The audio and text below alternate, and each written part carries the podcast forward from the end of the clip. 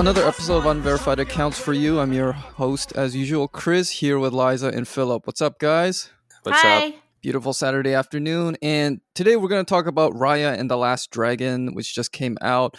But I mean, more importantly, uh, I think the movie is the, the bigger topic at hand is Southeast Asian representation. There's been like a little controversy. I don't think it's like that real, but I, I think it points to something bigger. And hey, we are a majority Southeast Asian podcast, so we have authority to talk about this. So well, let's get into that later. But let's do our usual rundown of the stories that interested us this week. Um, so at top of our list, Dr. Seuss. Apparently, the right way to say his name is Dr. Seuss, which sounds stupid, kind of, Wow. doesn't it? I don't like saying that. yeah. Bernstein Bears. Bernstein Bears. Uh, yeah, but I, I guess it, I guess it's German, and yeah, the, the EU sounds kind of like oi. So, uh, but Dr. Seuss, that that just sounds like a like a Soy sauce. Soy sauce. or like a bad like Jersey accent you're putting on. But anyway, what happened exactly? So so the details like I was a little mistaken because I had this is what I get for following some some blue check Democrat on Twitter's uh, tweet thread. I don't even know why I read it, but she said actually no books have been affected. It was just like one library saying we're just not gonna couple his books with like National Reading Day. But Philip, you corrected me. You said some books have actually gotten like stopped publishing. Like, what are yeah, the I, details? I thought I thought that their his trust or whatever, whoever still publishes the Dr. Seuss books and you know makes money off it, took specifically six books off publishing because they were deemed offensive. And these are like they're not like you know the Cat in the Hat or Green Eggs and Ham. These are like B or C list. Uh, it's not the famous ones. they're not. They're not. No, but they they do have some imagery in there that you know they decided was not appropriate and they took them off uh, publishing. Yeah, I think they kind of took the extra step. I don't think anyone was necessarily demanding this, but I think the the estate of Dr. Seuss or Dr. Seuss said, "Okay, you know what? These these books are pretty bad. We're not going to publish them anymore." And I, I think it was a, a defensive basically quarantining the most, uh, you know, infectious books so that they can protect their real moneymakers, which is uh, you know, Cat in the Hat, Do- uh, The Grinch, and so forth. But what what were you guys' thoughts on this whole thing? I mean, like I said, I, I like they're, they're B list books, so I don't think it's that important. I, I agree with you that maybe they're just trying to get ahead of you know future accusations or something because they realized they had this stuff lying around that wasn't considered savory.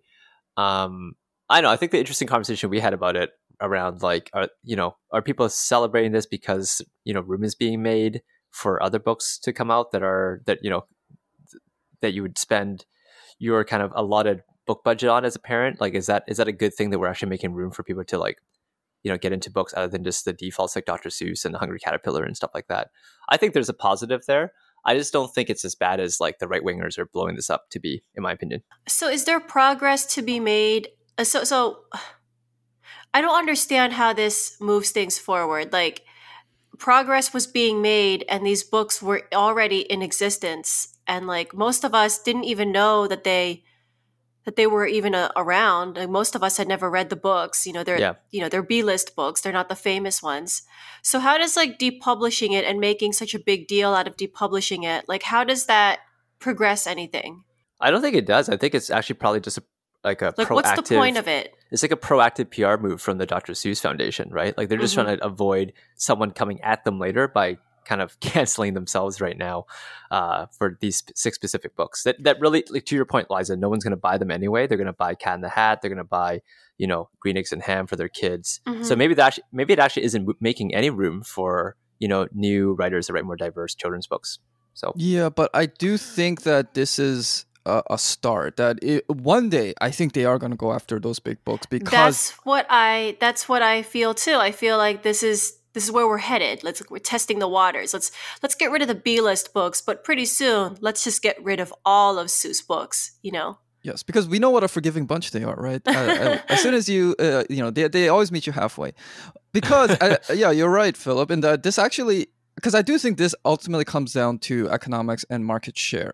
Dr. Seuss takes up a lot of room in the pretty lucrative, or uh, we know a lot like these elite liberal types do love their children's books, or at least writing them. I I, I don't know how much they actually read, but they definitely write them. Like everyone has a children's book coming out, uh, and so this is a market they want and they value probably for like Why are they so obsessed with writing children's books? Well, a because it's fucking easy.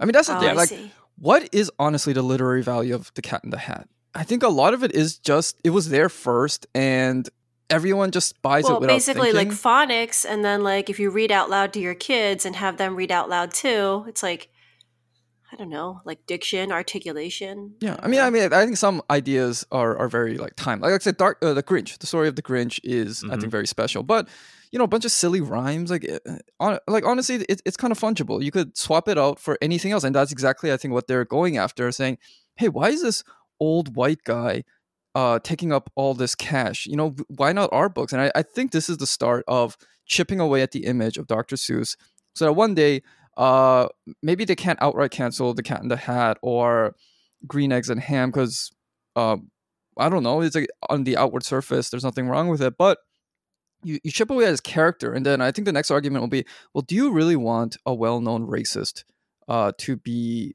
the the person your kids read, even if his works aren't on its face racist? It's like we cannot reward racist or you know sexist or whatever.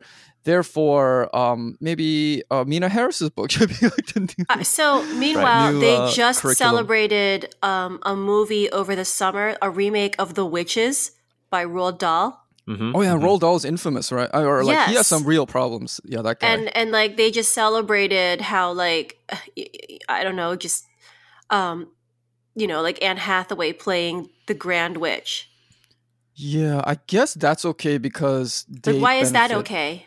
Yeah, I mean, uh, another example, Lovecraft Country, which is not directly uh, derived from a H.P. Lovecraft book, but Lovecraft is one of the most notorious uh, racists, uh, even for his time. It's like it's not just yeah, he said a few bad things here and there. No, he, he's like even for his time, people would have been like, yo, yo, slow down, that's a little too much.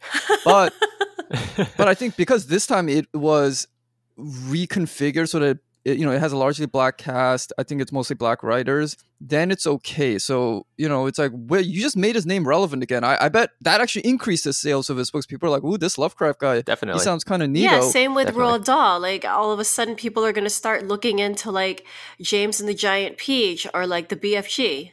Yeah. Um. So I, I think it's not even really about the content or the person. It's about like who benefits, and if you can, you can arrange it so you actually or you and your like marginalized group benefit from it. Uh, racism is actually okay it, uh, as long as it's kind of like redirected. Which Okay, but but this is the point I was making on the chat earlier, which is that like I don't mind that these you know authors of more diverse children's books benefit so long as their books are good, right? Because it is actually helpful to have kind of more diverse um, you know characters and stories. Uh, in this in this phase of early childhood development where your kid's absorbing a lot, like Chris, you yeah, might I agree remember, with that too. Yeah, Absolutely. and Chris, you might remember like this this um, you know we did earlier about you know the the images that like Asian people see, right? And the story I told about this uh, Asian mom whose daughter only drew princess with blonde hair, and when she asked him, you know, why don't you draw a princess with black hair, right? She was like, oh no, princess only have blonde hair. Like that was Mhm. what she learned uh, up to that point in her early childhood development. So having more stories is good, but they have to be good, right? They can't be shit right? They actually had to be decent. And we were d- comparing this a little bit to YA, where you know all this kind of like diversity shit. stuff th- coming in is not necessarily good writing. It's just kind of inserted because it's diverse, and people might have problems with that from an artistic standpoint. But at least in in, in like for, for children's books, there's actually a lot of good stuff out there. Like I've actually Yeah, purchased. Mhm. these for my my nieces and nephews and, and friends' kids and stuff, and I read them. They're they're pretty decent. There's there's good stuff out there. So I think that's a positive, right? Um, so it really really depends on what is going to fill that vacuum if it does become a vacuum in the future. Yeah, remember that uh, Asian dad who started? I mean, I'm looking it up now because I forgot the title. Uh, he Yeah. he started like his own series. It's called like Pepper Zhang. Mm-hmm. Yeah. Uh, because Mhm. he didn't he wanted for his daughters like like an Asian uh character. So yeah, that's good. And plus, I I read some of the Dr. Seuss things. One of them had like the term slit eye. I'm like, that's Are come you on. serious? You know, Wow. I don't want to be the Asian kid in kindergarten. you know, a verse that says slit eye. Right. Okay, so I mean, we so like we just like last week's episode, we fought for old movies and why people should watch them and why they should not get canceled. They should stick around. So I mean, are we gonna? Can we we can't apply the same thinking to the old books? Like, like pointing it out, like this was fucking racist. This is what people thought. Yeah, I, I think the special case here is that this is these are books aimed at very young children. This is even like middle grade. Like middle grade, I remember reading a book like Maniac Magee, which deals with racism. I think even N words are dropped in there. And I think if you're kind of like fourth, fifth grade, that's good. That's when you really should definitely be start thinking about this. When you're like cat in the hat level, I don't think you can really explain racism to kids. So I think No, you can because I've done it.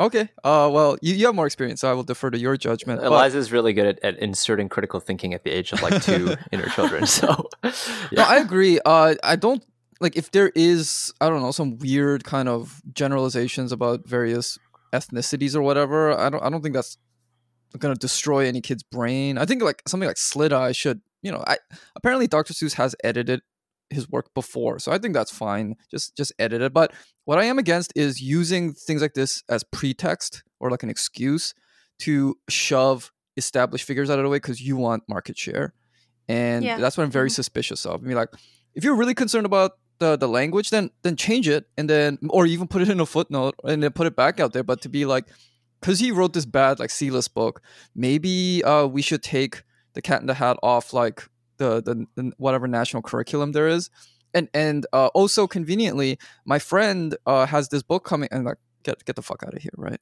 mm-hmm, mm-hmm. That's exactly the kind of shit they would say on Twitter too. It's like, oh, like while you're considering this scandal, like check out this book that I'm publishing next week, right? Yeah. hmm Yeah. Which is always what happens.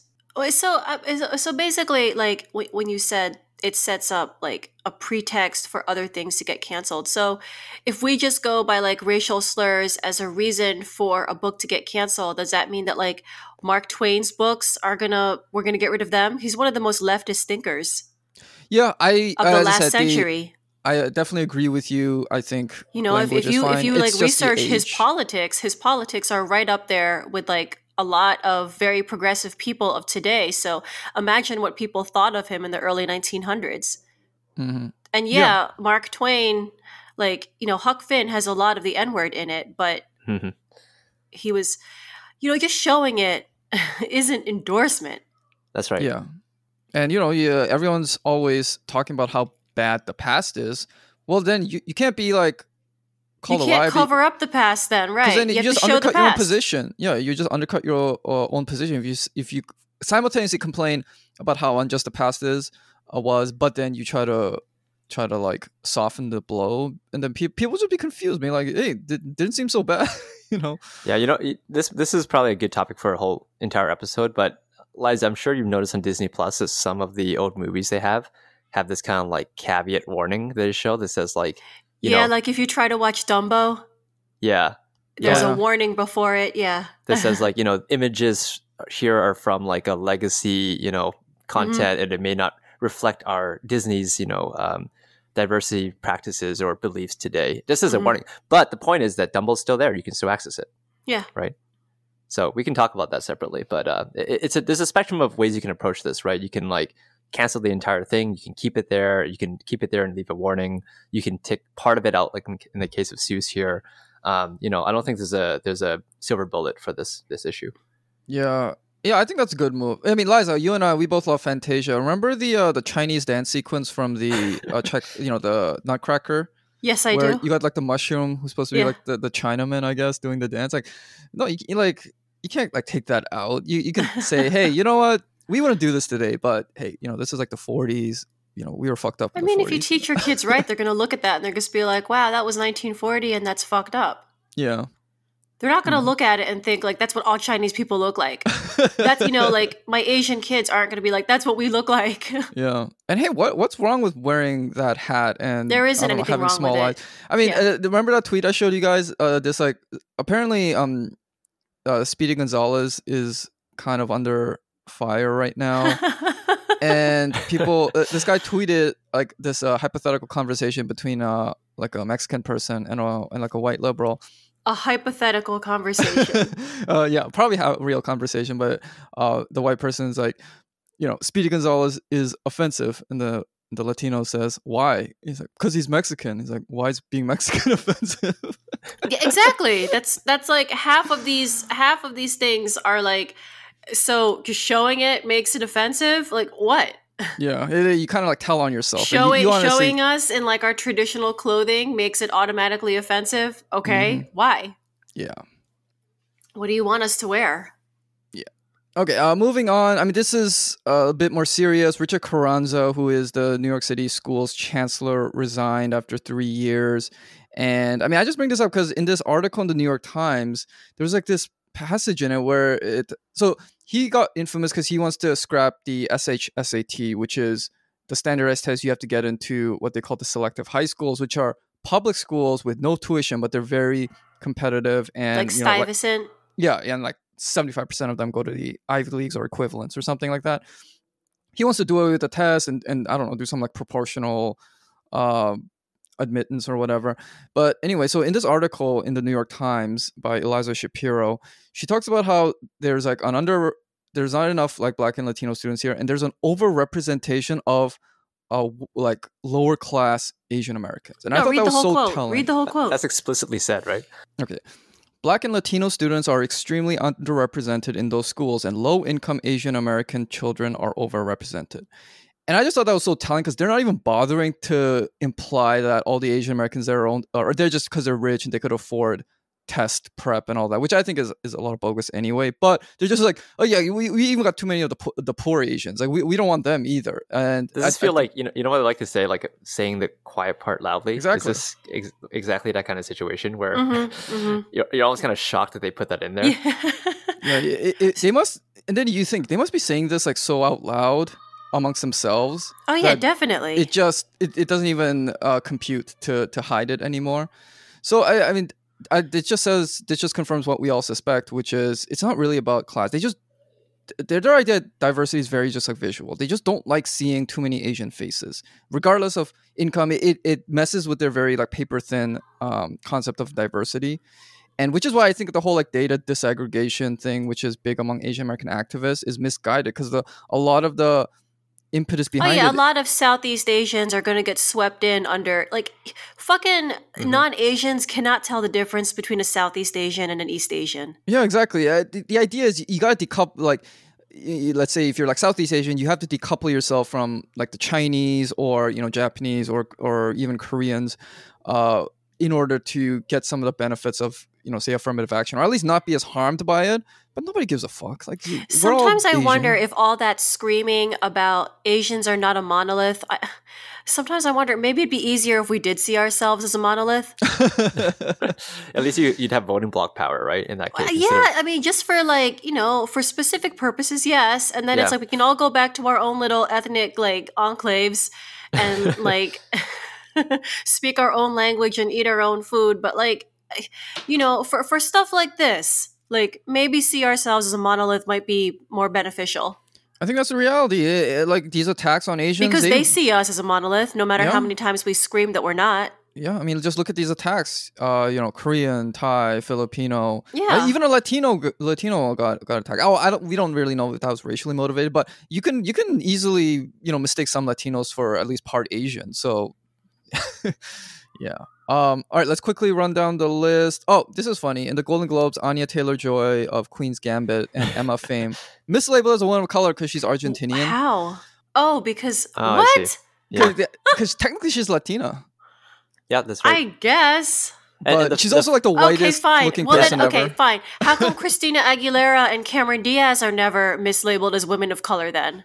Well, I, they I remember back then. even like in like the '90s or 2000s, uh, they would say like you know t- technically Cameron Diaz is Latina because I think she's Cu- Cuban, Part Cuban? but also Cubans are, are very white as well. So it's like this is the thing with Americans; they think like every Spanish speaking person is kind of like a mestizo. Yeah, remember last year when um, Antonio Banderas was nominated for Best Actor for Pain and Joy, and they were just like, so all of the Best Actor nominees are white except for Antonio Banderas, and it's Antonio like, wait, Banderas is a fucking? Spaniard. You know, it's and it's so funny. Like like Penelope Cruz, also Spaniard. Uh, she just gets she just gets thrown in as as like Latina, and she probably at this point probably when she's in America probably just pretends to be Mexican, and uh, these these fucking morons can't tell. Well, she always hangs out with um Salma Hayek.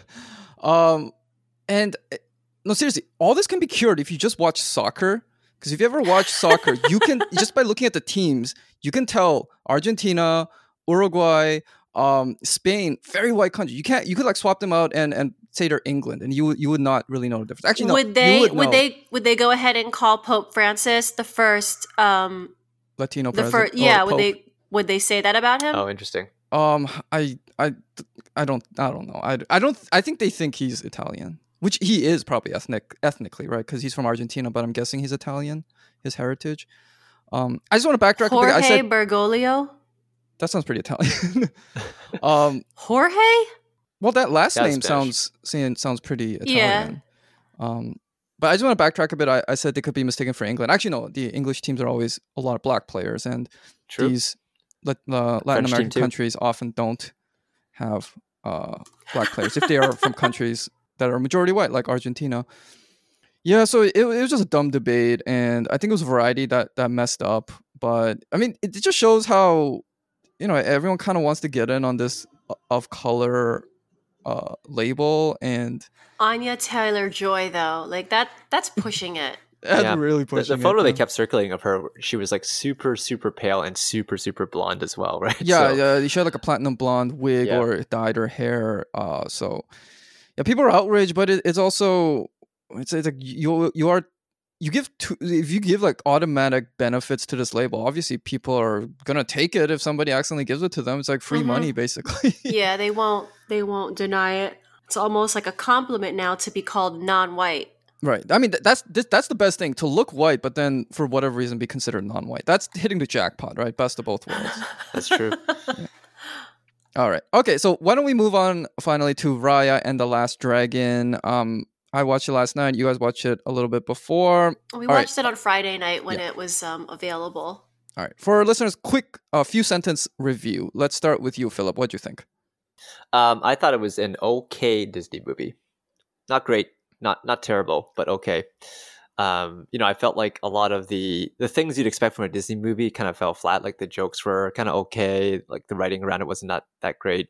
The the voice acting was not too stellar either. It was like just fine. Like Awkwafina was like supposed to be the big kind of comedy comedic relief, and I felt like her a lot of her her lines kind of fell flat um you know i didn't i didn't get a lot of emotional attachment to the characters um there's one scene with the the little baby elephant in the crib that like really tugged at my uh tugged at my heartstrings but aside from that there wasn't a whole lot um and then the action scenes were kind of neat but it was like you know it was like kind of expected because it's a, a bit of a martial arts kind of animated film Mhm. so so overall it was fine like i i, I and the fact that it was the, the interesting part, part for me was like coming out of it and thinking it was like you know decent was like it made me think did they just kind of like mash this thing together really quickly so they can get that check mark for Southeast Asian representation? Or were they actually going to, you know, were they actually trying like they tried back in the day with like Lion King and stuff, right? Mm-hmm. So that was my thought. I was really excited about this movie because when I saw the trailer, I thought it was going to be like a lot of Filipino martial arts, Indonesian martial arts, um, like Thai, you know, um, like Muay Thai. Um, and it, so I watched it um, Friday night with the kids. Uh, it to me, it was basically like the Asian version of Lord of the Rings with like a sprinkling of My Little Dragons. Uh-huh. Um, no villain, absolutely no villain, no emotion. It's totally flat. There's more emotion in um, Over the Moon or Onward, Soul, Mhm. and uh, I mean that like that surprises me because like emotion, like really tugging at your heartstrings. That's what the studio is known for. And Yeah. like, where is the fucking music? Like, give us the Disney formula. 90 minutes, a clear protagonist, a very clear villain, and a bunch of catchy musical numbers. So, I mean, unless you want to say that, like, the villain is, I don't know, the human tendency for mistrust, but Mhm. that's too weak for a children's fantasy movie. And then, like, I guess the villain could also be like the Druun, which I guess would be like a stand in for Swar- Sauron, you know, like in Lord of the Rings. yeah. Yeah. But even then, it's like the Druun were never really doing anything that bad. yeah. It's just, just like random omnipresent, like, you know, threat, right? Like, Yeah. I mean, for all we know, Druun was just living their best life. That's just his thing. trying to It's the countryside. accidentally running people over on the It reminded me kind of of the smoke monster from Lost. Uh, remember that show? Oh, it actually it. it. actually made me think of the mimics from uh, Edge of Tomorrow, the the animation. But that that part was actually well animated. I thought the Druun. I thought they did a good job of the. I thought everything was very well animated, but I It's still beautiful, prefer 2D animation oh yeah, to 3D. Yeah. So I thought that like Awkwafina when she shows up is probably like I, things liven up and I'm like back in the movie, you know, like I'm, I'm not falling asleep anymore. Yeah. But and like I don't know, I guess the only reason her character really has any any interest at all is just because like, you know, dragons are supposed to have majesty and she doesn't, you know, her character doesn't. She sounds like a chain smoking like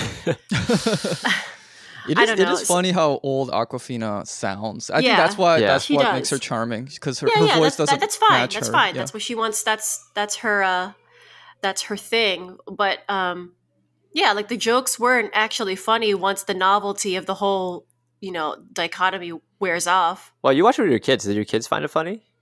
Um, they actually really liked it. Okay. well, I guess so mission I accomplished. kept my I kept right? my mouth Yeah. shut about how tepid I found the whole thing, but they watched it again the very next morning. Um, especially like I don't know, they were really excited when um, uh, Raya's dad showed off his. I guess in the reviews they call it an Indonesian kris, but it's big in Filipino martial arts too. It's like that a wavy blade, Mm, and yeah. um, Oh, the chain The blade. chain blade thing, yeah. I mean, that was so cool, but obviously completely impractical. But I thought that was really cool. That's not a real weapon, is it? Like Yes, where, it is. where a sword Really? changes into a ch- grappling hook. um, are we talking about the same thing? No, I'm talking about that blade that's like wait. It's like a shape like a serpent's tail. Yeah, it's yeah, yeah. wavy. Yeah. Yeah, Yeah, but then it also like extends to become like a like a whip kind of with blades on it. No, that doesn't. Yeah, that that So that would be the worst sword of all time. Yeah. Which is like, But like, so like in Filipino martial arts, um, the way it was in in, in our indigenous culture is that the more waves it ha- your blade has, the higher up you are in the warrior class. oh yeah, Mhm. oh that's really cool. How, how did you two feel about this movie, just from an entertainment standpoint, compared to the new Mulan that we watched? It was better than the new Mulan, but that's not saying much. okay. Yeah, that, that's true. I mean, that was my I- thought too. my quick review I, I just found it boring I, I i couldn't help but just like look through my phone um throughout the movie and it's like the, the story of like chasing these magical stones it's it's just a bunch of like macguffins and yeah i mean the, the characters are nice i mean what's her what raya herself you know likable but really interchangeable with with anybody and and liza as you said no real villain every everyone kind of is happy at the end so Yeah, I'm where's sure- the Ursula? Where's the Jafar? Like, give us a villain. Yeah, yeah. Um, or or the Frollo, uh, you know, like complete maniac type of thing. um, but Philip, you you said something about was this more of like a obligatory checklist? I think it kind of shows because hey, let let's talk about something like the Hunchback of Notre Dame. Like, what the fuck were they thinking, right? Like.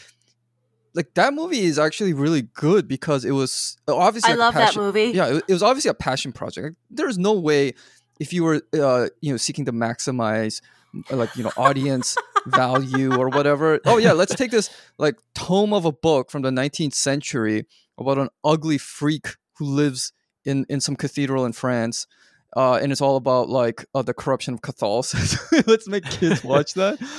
They wouldn't do that uh, nowadays, but that's why the movie is like you know Oh, they did criminally Beauty and the underrated. Beast. True, twice. that too. Yeah. Uh, but I think even then it was less of a we got to appeal to the crowd, and I think we you can tell that this is kind of obligatory because l- let's talk about the reviews because I've I'm not surprised that your kids love it, Liza, because this is meant for kids. But then why are adults pretending they like this? Why can't they just say, hey, you know what, it's a good movie for the kids, but you know, it's like a it's like a Yeah, B movie, that's a, that's a B fair thing to minus say, movie right? Yeah. but it's got like fucking 95% on Rotten Tomatoes. And then uh, that review on Vox I shared with you guys where the reviewers obviously. yeah, post the post the um the Vox review in the Mhm. show notes too, Yeah. because it's just it's just as tepid as the movie. It's like you can tell that the author doesn't like the movie, right, right. But And, she's and the- so scared to say so. It's like you're it's your fucking job. yeah, so this is Aja Romano, um, who, who's actually, I think, a, a white woman based on her picture. Despite her name, I, I thought she might be like Hispanic or something. Or But- Filipino. Yeah, but uh, it appears to be a white lady.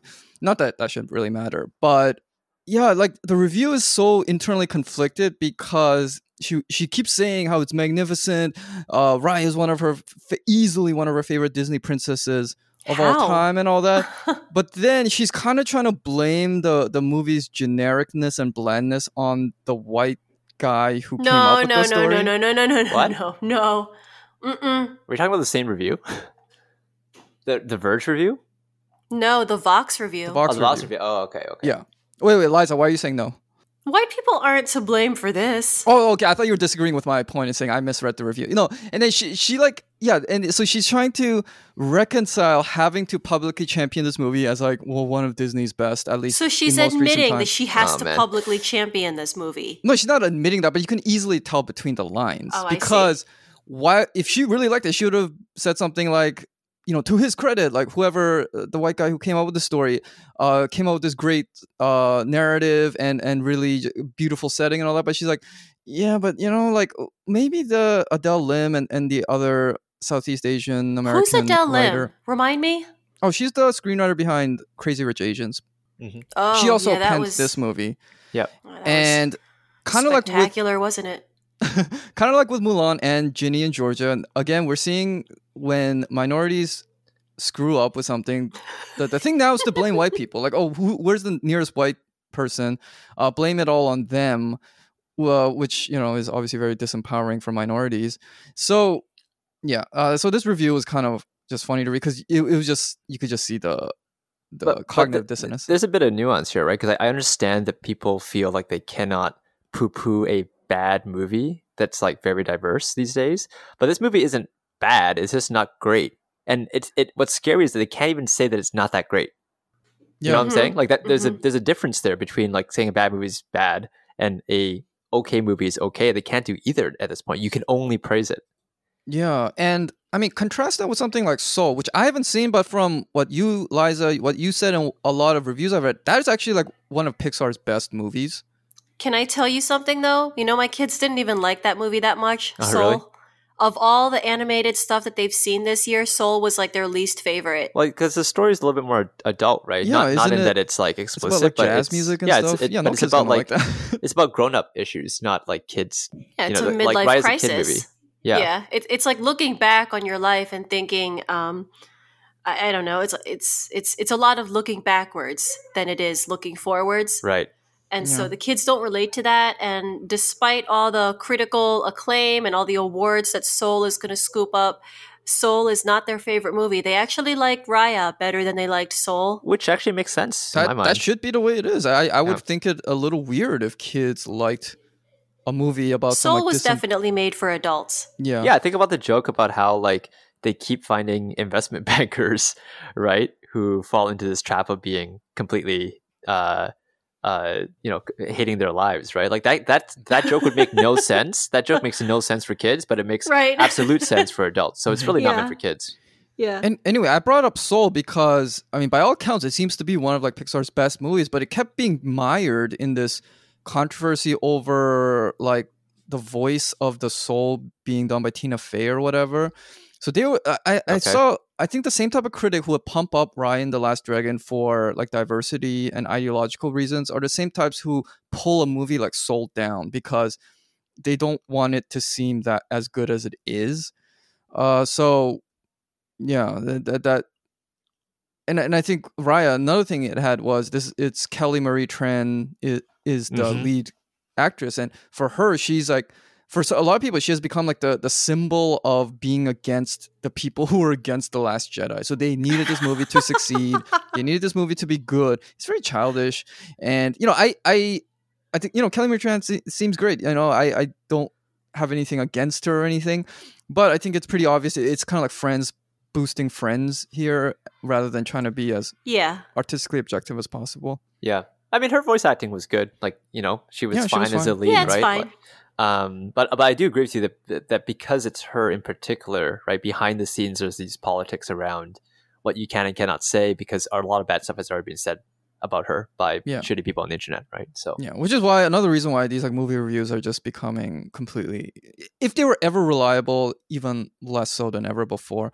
But let's get to the voice acting because what what little controversy this movie raised had to do with the voice cast. Uh, Kelly Marie, Marie Tran is the headliner and she is Vietnamese American, but I think the other actors in it, like Awkwafina, Daniel Dae Kim, Gemma Chan, uh, I'm probably missing somebody uh, kind of big out of there, are either Korean or Chinese. Some people try to make this an issue, and I, you know, I, I, I don't even care if like white or non-Asians voice Asian characters in animated movies. I, I, I think it's completely silly to hold that standard. But I, th- I think this is worth paying attention to just because it does speak to an issue that I think a lot of Southeast Asian Americans have is, you know, just feeling like excluded in the whole Asian wave thing. Um, whether it's lately or even just things like, I don't know, like you know, when I watch like the World Cup, I can reliably see Korea in it. Uh, and that's just something I've grown up with and I expected. Whereas if you're like, say, you know, Thai, you're probably never going to see that. And I think it speaks to that issue, which I think is worth talking about. But then it, it shows up in these like silly um, like tantrums about you know too many East Asians in, in the cast of this you know very average movie. So, what what do you guys think about this? My my thought here is like this is a Disney movie, right? And so part of the the deal with Disney movies is that they're like triple A big blockbuster movies, right? Like maybe not Raya because it's the pandemic is not being released during the you know in theaters and so on. But the point is that Disney movies have to have a lot of punch, and part of that punch comes from having like big headlining uh, actors or voice actors, right? unfortunately, there's not a lot of big headlining Asian American voice actors, and unfortunately, there's even fewer Southeast Asian voice actors who are really well known. Right, they can draw that, that first have the talent and like the experience, but secondly have the draw to the to the movie. And so I don't like blame Disney for trying to, you know, they did a good job with get having a fully Asian cast, right? Um, except for Tuk Tuk, I think the the the um, the big rolling pangolin guy was played by a, a, white guy or whatever sound effects he had. Um, but they were all Asian. Um, and that was probably the best they could do. So there's a bit of a trade off here, right? Between having like an experienced cast that can draw an audience and making the movie successful that way and trying to be fully diverse and trying to pull in like unknown voice actors who may not be as good. Right. So there's that balance I think that's being struck here. Yeah. Oh, just to interject on a on a tangent, I loved Tuk Tuk when he was little, but when he got big, I was kind of grossed out by him. really? He just seemed like a giant pill bug. Even when he was little, he kind of reminded me of a, of a pill bug. He was cute, so he was like, oh, you know, and he rolls around. But then when he became this like monster, I was like, oh god damn, that's that's kind of freaky. But I think he's anyway. supposed to be a pangolin, so I don't think it's that's quite right. But I, I hear you on that. I thought he was an armadillo, but uh, I I, I thought he was one of sense. those pill bugs too. Yeah, oh. and and, and those just, things that like you flick and then they curl up. Yeah, and you know I, I hate bugs. So. uh, but yeah, um, actually, interesting thing. I actually don't like it when the voice actors are actually celebrities because I think of really you know the best Disney movies like the Little Mermaid and Beauty and the Beast, they didn't have any famous voices, and so you could just kind of lose yourself. But if they had like Julia Roberts as Belle, it would just be very distracting because you would know it's Julia Roberts. What about like Aladdin though, with um, Robin Williams? I think that genie? was very special. I think that was uh, very well done, and it really just. But it was like it, it really became Robin Williams. He's such a distinct mm-hmm, character mm-hmm. in and of himself that it worked. Yeah. But if it yeah. were say just like you know just another famous comedian who's not as just like so recognizable then it'd be like why did that person particularly have to bother? be the genie right yeah, yeah. I, I, agree with you and i think that's a, a, separate debate what i'm saying is that like this is the thing that disney does right they yeah, make yeah. the the best kids movies and therefore they need to have the best cast and unfortunately at this point in time we don't have you know Southeast Asian voice actors are not at the top echelon of acting. We got to do better there, right? And maybe one way to do better is to invite more new talent, but they had to make that balance. Mm-hmm. I was just gonna say about the voice acting thing. Um, like, what's the difference when you cast a bunch of East Asians more than if you cast more East Asians than Southeast Asians, but everybody is speaking English and everyone has an American accent? You can't tell. The point, right? You can't tell where they're from. It's not like it's not like each character is representing a different country and like you know, they have to have like the person that's in fake Thailand has to have the correct Thai accent, or like yeah, they would call the person racist, from yeah. Indonesia has to have like the correct Indonesian accent. Mm-hmm. I mean, the only actor that doesn't have an American accent, it's a British accent. But it's so, like, like, they have cares? to have they have to have the accent, but it has to be also not be offensive, and therefore maybe not authentic to some extent. Because it's like you, you, you, know, there's a line there's a there's a line there that no one can agree on. Right. So just screaming about it causes even more problems. Yeah, I mean that's why I say like the trying to police for you know ethnicity or even race for voice actors is pretty dumb because they all end up sounding just like American. Uh, yeah. But I, I think the larger thing is is Philip when you make the point about Disney needs like big name people. I think the real gripe is well, how come there are no big name Southeast Asian people? So if you're like Southeast Asian, you're probably looking at all the famous big name Asian American stars, be like, how come there are no Southeast Asians? Do they just not like us as much? Do they just think our culture is not as cool? Do we not look good enough? I, there's that whole like colorism debate that goes on in uh, Asian um, uh, America. So I think that's what it's really about. It's like, how come there are no Southeast Asian stars for you to pick? And how come when uh, non Asians, uh, especially white people, like to idolize Asian cultures, it's always usually Japanese, Korean, Chinese. Uh, so they feel left out, which I think is an understandable feeling. Right. And, and and then the salt in the wound is the first time you have a Southeast Asian Disney movie, it's not that great. like it's it feels like it's been half assed, right? Like uh there's this perpetual kind of like pushing to the back uh, you know, back of the bus or whatever, or back of the crowd for Southeast Asians, which is a legit concern. But I just don't well, know why. It was better than Mulan. Mm-hmm. Yeah, it's better than Mulan for sure. Um, it's not as it's not as good as obviously as the original Mulan, right? No, but no. um, but it was better than that. And like, yeah, kids like it, and like it's it, you're putting more content out there, and that helps. I think the gripes that these people had in terms of the voice actors was around the thing we always bring up, which is employment and employability. Right? They're they're just never willing to say it. I think. Well, I think that's definitely true for the industry people. But if you're like, you know, like like a Twitter user and you have no real concerns about being a voice actor or even an Yeah. actor, like why would you care? And I think it is feeling kind of overshadowed by your East Asian kind of like brothers and sisters, which then um often just like metastasizes into this a labeling of, of East Asians as essentially white people and Southeast Asians as black people because you know people always have to try to fit themselves into pre-existing narratives, and it's it's not that neat because I mean we, we were just talking about earlier. In the end, we all we're all just seen as Asian, and and you know when we get attacked or called chink or whatever, no one's really gonna distinguish between like a, a Malaysian and, a- and a Chinese person as as much as these uh, Southeast Asian like activist types or even East Asian activist types. I, I think East Asian activists are, are the worst at exploiting it. Then we see the hypocrisy. We talked about this uh, before when uh, the George Floyd thing happened and the the Asian cop involved was Hmong. All the East Asians, um, uh, suddenly their their concept of uh, you know of the the Southeast Asians are oppressed and and you know they're bas- basically equivalent of like almost black people or whatever. No, they were they were Asian privilege applied to even working class Hmong people. It's it's absolutely ridiculous. That's right. Um, another silly controversy was this uh, allegation that Raya was disrespectful because it just mishmashed a lot of Southeast Asian cultures. That Vox review brought that up. And I mean, but the thing is, a lot of these people also complain when science fiction or fantasy uh, adheres too closely to existing cultures. Like, for example, you basically take, uh, like, like for example, the Warcraft universe essentially took kind of like Jamaican slash Caribbean culture and made them like the the trolls. Like they have like a troll race, and if you play like Warcraft three, they all speak in kind of this like Jamaican accent and everything. Oh yeah, that's true. Yeah.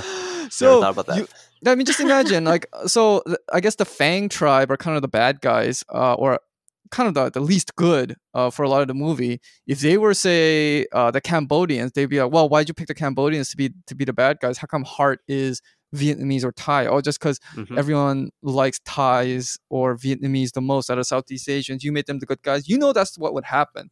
So it's just like Mhm. complaining for the sake of complaining because they have all this built up angst about feeling kind of left out, and it just let, us just I be don't honest. and- think it's talk about angst it. about feeling left out. Truly, I don't think it's. I don't think it's that. Oh, what do you think it is? I think it's straight up just clout.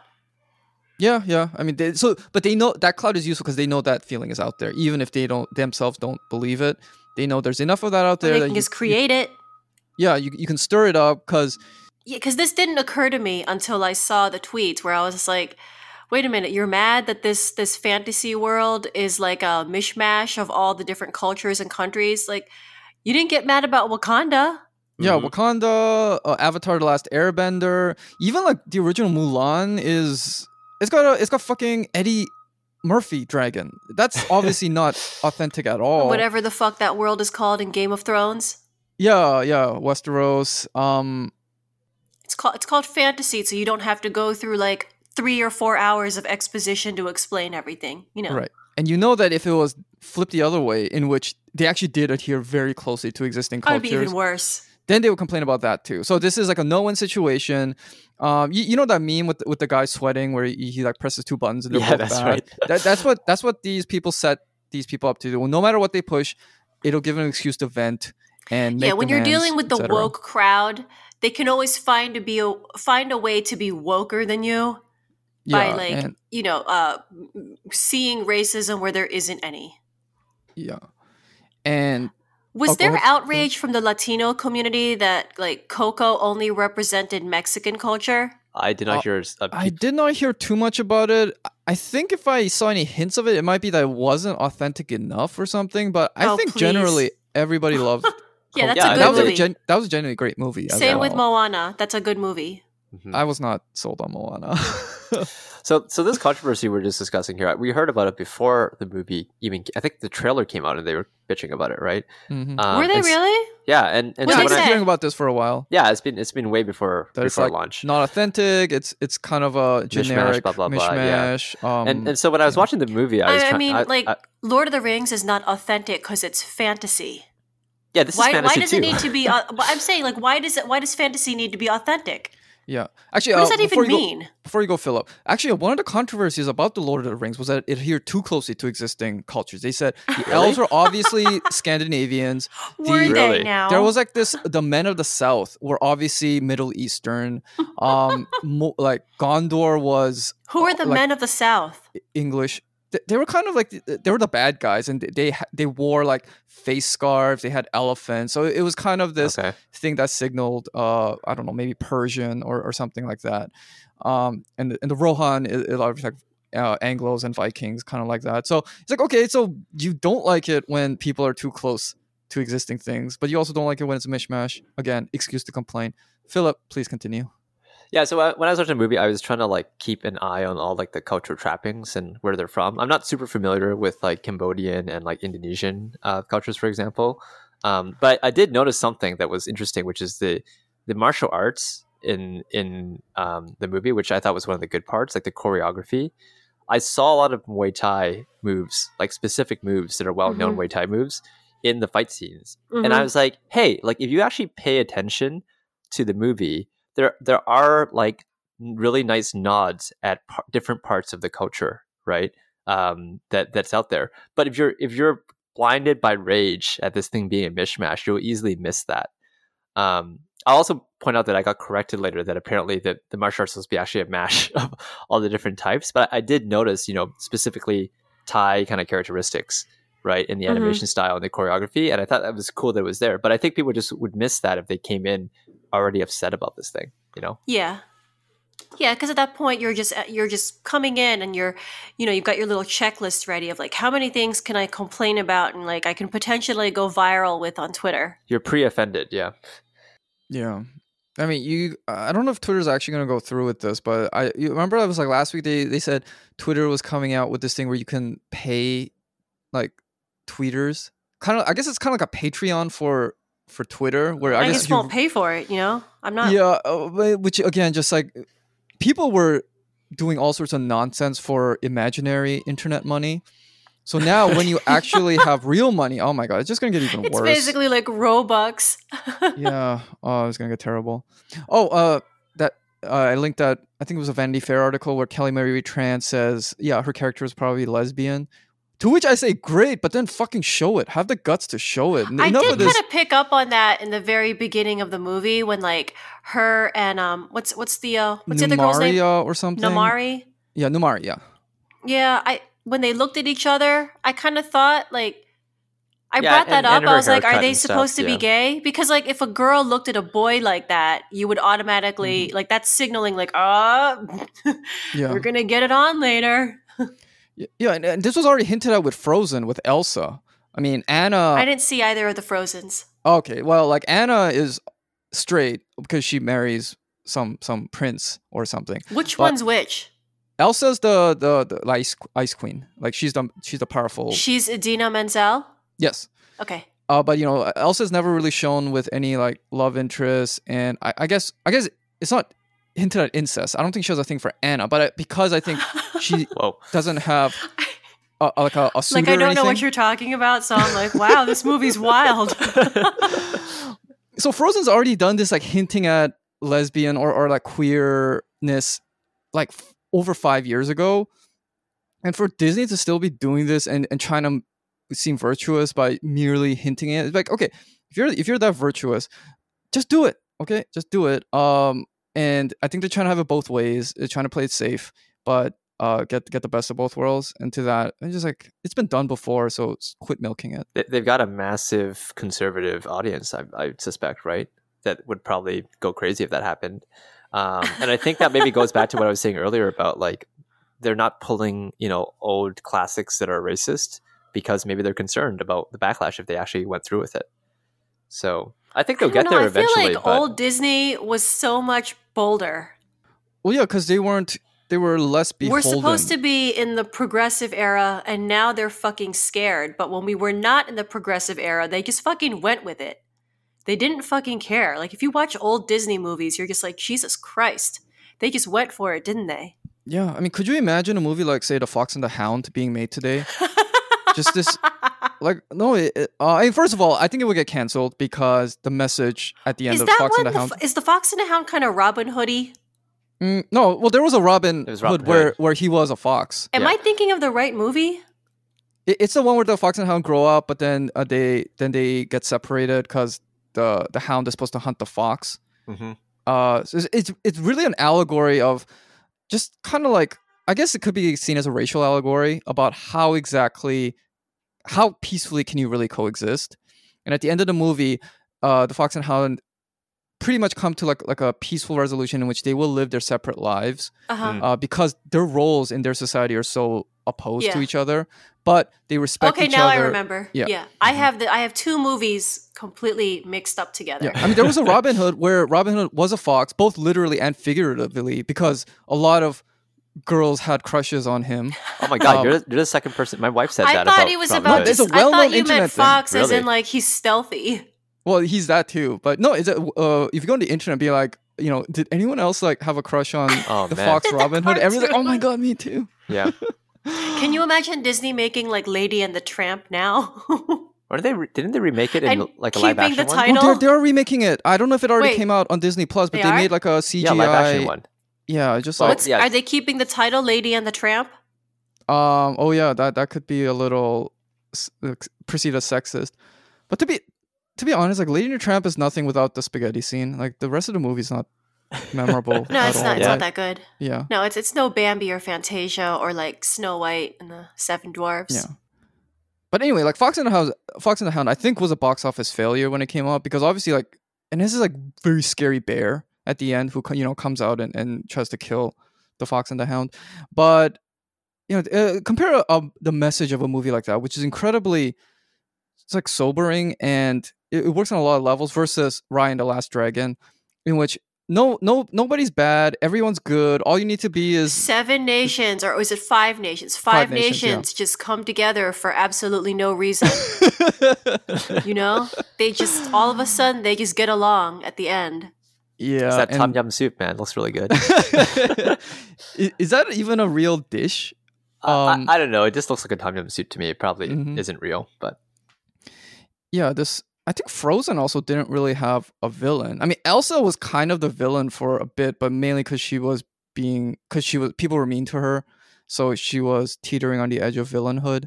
But then happily ever after. Oh wait, no, there was a bad guy. It was like some scheming guy, and then it got it got some kind of like red pill type of guys mad because they were like, all the all the all the men are the evil or stupid of in this movie. that get mad about a cartoon. Wow.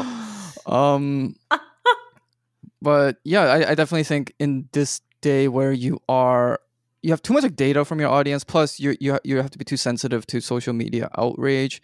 There's definitely less risk.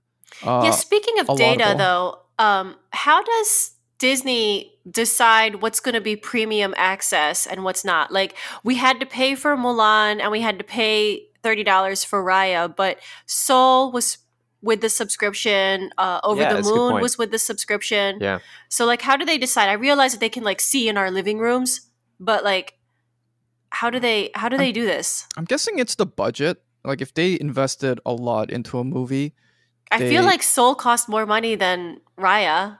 But did Soul have a theater release? Like did it come out just on the cusp of like COVID? Yeah, because it was like on Christmas Day. It came out the oh, same day Oh, really? that Wonder Woman came out. Remember Huh, over Christmas, like everybody was watching either Soul or Wonder Woman eighty four. Oh yeah, okay. Oh yeah, yeah. That is a good question. I I don't really know. And like Soul is the one that's going to reap all the rewards. Yeah. I think I think budget and I think like maybe the cast and how big it is and I think also I'm sure they do some demographic, you know. Yeah, like Uh, I can't surveys. understand because I'm like people in Soul were famous too, and then like in Over the Moon, like that one we didn't have to pay for. They just dropped that in the middle of September. Yeah. Mm-hmm. But anyway, this is kind of a prelude to a future episode that we're going to do on martial arts. But you know, I was thinking about all the all the martial arts um, that we see out there. So like Indonesian martial arts, silat. They have the raid and they have the raid two. Mhm. Um, Thai Muay Thai boxing has Ong Bak. Mhm. Um, Protector, yep. Yeah, tons of movies with kung fu and like Japanese martial arts. Um, but then when it comes to Filipino martial arts, Kali, just as fucking brutal as Silat and, and Muay Thai and all the others. The only time you ever see it in movies is like Jason Bourne and John Wick. Mm-hmm. Oh, really? I didn't know it was Kali. Mm-hmm. So you're saying there's no dedicated blockbuster or well, even the, cult well, yeah, hit the reason Kali it's movie? the reason it's Kali is because Dan Inosanto is um, the guy that his studio does all the choreography for a lot of these um, for a lot of the, the movies that use Kali. yeah. And, and like he, he's got very you know it's a SoCal based studio, so they have Hollywood ties. mhm. But like, why is there no like specific Kali movie? I mean, Uh, when it there- comes, so th- this is my representation fight right here. Is I, I would like like a dedicated, like a like an Ong Bak or like a The Raid. But for- do you? But there must be Filipino Kali movies, right?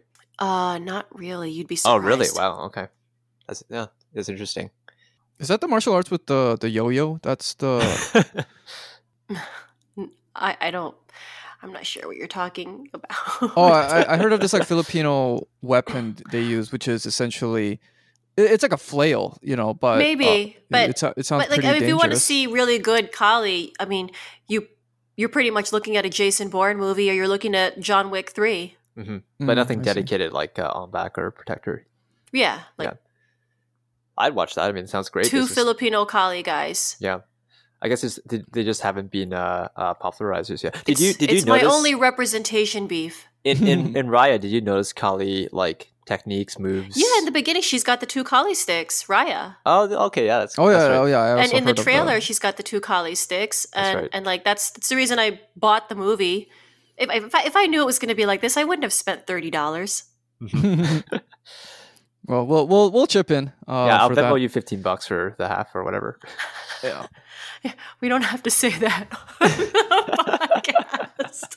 on oh, one thing um that I thought if if you really want to nitpick at this was how what's it? Uh Raya has like bigger eyes than Namaari. Namaari has like the more like slanted eyes. Well, isn't it and always everything. because the protagonist has like the big innocent, like watery eyes? right, right. So I was like, okay, And if you then, want like, to you know, I mean, like, look at Jafar versus Aladdin. Like, one had like the dark circles and a super hook, like Semitic nose. Yeah, uh, and he's yeah. got like a Oh. like a face like look at twice as long as Scar Aladdin. yeah. versus Mufasa and Simba. Like, Yeah, even he's in got the, the dark- animals. like darker fur and darker mane. But I thought some people might pick up on that. Who- Who knows? Maybe maybe tomorrow there'll be a there'll be a BuzzFeed article uh, about it. But you know that, that's that's like something if you really want to pick pick on. It's like why does the well she uh, Namaari's not evil, but for a lot of She's movies she does come off She's a as rival, evil. right? She's a rival. Yeah, so it's like why do why can't the the princess have like slanted eyes? I would not be surprised. As if big eyes automatically make you beautiful, you know? Well, that, that's Yeah. the thing. I think a lot of Asians do think that, and, and it's harmony deeply, of features. You can't have like big eyes and then like the rest of your face is fucked up. Yeah, I mean, I mean, if Big Eyes were good, then Steve Buscemi would be the most beautiful man in the world. Uh, Or like Rob Schneider would also be attractive. yeah. Uh huh. Yeah. So uh, all in all, Raya, you know, I'm I'm glad Southeast Asian. Like there was that Verge article about, um, I think she was Filipino American. She felt seen, and you know, as trite as that phrase is, it is easy to take that as granted if you Yeah, do it feel is seen because a it's lot. like these are movies that are made for like little kids. yeah, Mhm. but even I, I'm, I'm, I'm, she's not a little kid, but I, I can, you know, let people Anyone have to their feel seen, yeah. But what I am against is pretending this is a great movie when it's not, and trying to boost it beyond what it actually is. If you're an adult, if you say like this is a great movie for kids, I would love is, to. s- I would love to but- ask the kids in like 20 years if they rewatch Raya. Like, what do you think of it now? You guys loved it when you guys were kids. you're like, who? You know, you never like, know. They might. It you know. might like have some sort of like place in their heart. Yeah, maybe. They watch tons and tons. There's tons of diverse options, but very few have Filipino martial arts. hmm Mhm. So they see the Kali sticks and they see it's it's not it's not really the people because they're actually very used to seeing brown and Asian people all over TV and Mhm. like all over the media. Yeah, it's, and it's a books culture they of read. trappings, right? Yeah. right? like the it's martial arts it's and the it is the um it's the Kali sticks and the knife that they Mhm. were just Yeah. like yo cool. yeah. I do think this could have been a great movie if it had good music, though. I mean, just- just There's consider a non-existent soundtrack. Yeah, yeah, consider. Frozen without the soundtrack. It it sucks. There's like nothing really that great in it. Uh, but it's it's the soundtrack that does almost all the heavy lifting. I think. I would say- movies. Yeah. Yeah, you're right. If you take away all if you take away the music from a lot of the Disney movies, Yeah. some Disney some of the well, I don't know if they're Disney, but they were definitely Pixar, but if you some Pixar movies can hold up without much of a soundtrack, like Well, yeah, because like even, Big even the- Hero 6 and like WALL-E and um well, Big Hero Six is not Pixar, right? That's actually Disney That's animated. Disney, film. DreamWorks, Disney? I think. Yeah. Is it not DreamWorks? Oh no, No, it no, was it's Disney. It was definitely Disney. It was Disney. Disney. Definitely Disney. It was Disney, Disney. Disney. Yeah, that's right. yeah, it doesn't it doesn't feel like a Disney like the formula because it doesn't have like all the music and the but it, it still holds up without the music. This is not one of them.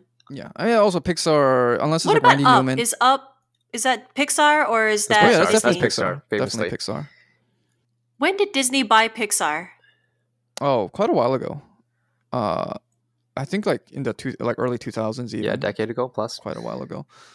But I mean, Up is a beautiful soundtrack, but it's not like a musical style, Broadway style type of movie. Mhm. Um, Michael Giacchino, he has a gorgeous soundtrack. Really makes that movie soar as well because he does that famous married life I, I mean, uh, sequence. uh, in- like in the emotional highs and lows of the movie are just so um, like when the wife dies, yeah, and, and I think the music plays such and a big like part when in the that, dad yeah. dies in Raya, you're just like, oh, uh. You're like, nah. Well, because you also know he's coming back. You know he's coming back. Too, like, so- Unless he like shattered him, you're Yeah. like, oh, I guess he's temporarily frozen. Hey, he just like probably will have great skin because he, he's not aged for like right. a little bit. he's, five, he's four years younger. He's gonna be like a hot younger. young dad. he's like he's like 30 and she's like 26. like ooh, weird. Uh, You know Weird that who's the Electro big guy, the big warrior dude with the eye patch? What's his name oh, again? I don't know his name, uh, but Tong. T O T O N G. Tong, Tong. Yeah, yeah, yeah. He reminds me of like um if they made this into a live action movie like 20 years ago, that would totally be Bolo Yeung. uh, who's that? I don't know who that is, but I can picture yes, him you do. He's in Bloodsport and he's in Enter the Dragon. The big guy. He Oh, bounces guy? his boobies in Bloodsport.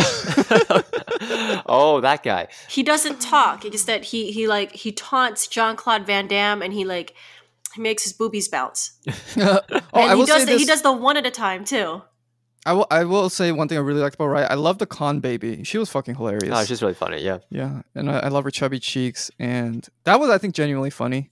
The the idea The, of this. the two best characters is Noi and Tong. The that pair. yeah, they're- yeah, they're Noi is the con They're baby. good. Yeah. Right. If we could just spend all of our time with those two, it would have been a much better movie. uh huh. All right, so I think Eliza, you said you you have a hard stop at around now, so it sounds like it's a good time to uh let go. So thanks for listening, everyone. So this was our discussion on Raya and Southeast Asian representation. We'll catch you next week with another episode. Have a great day.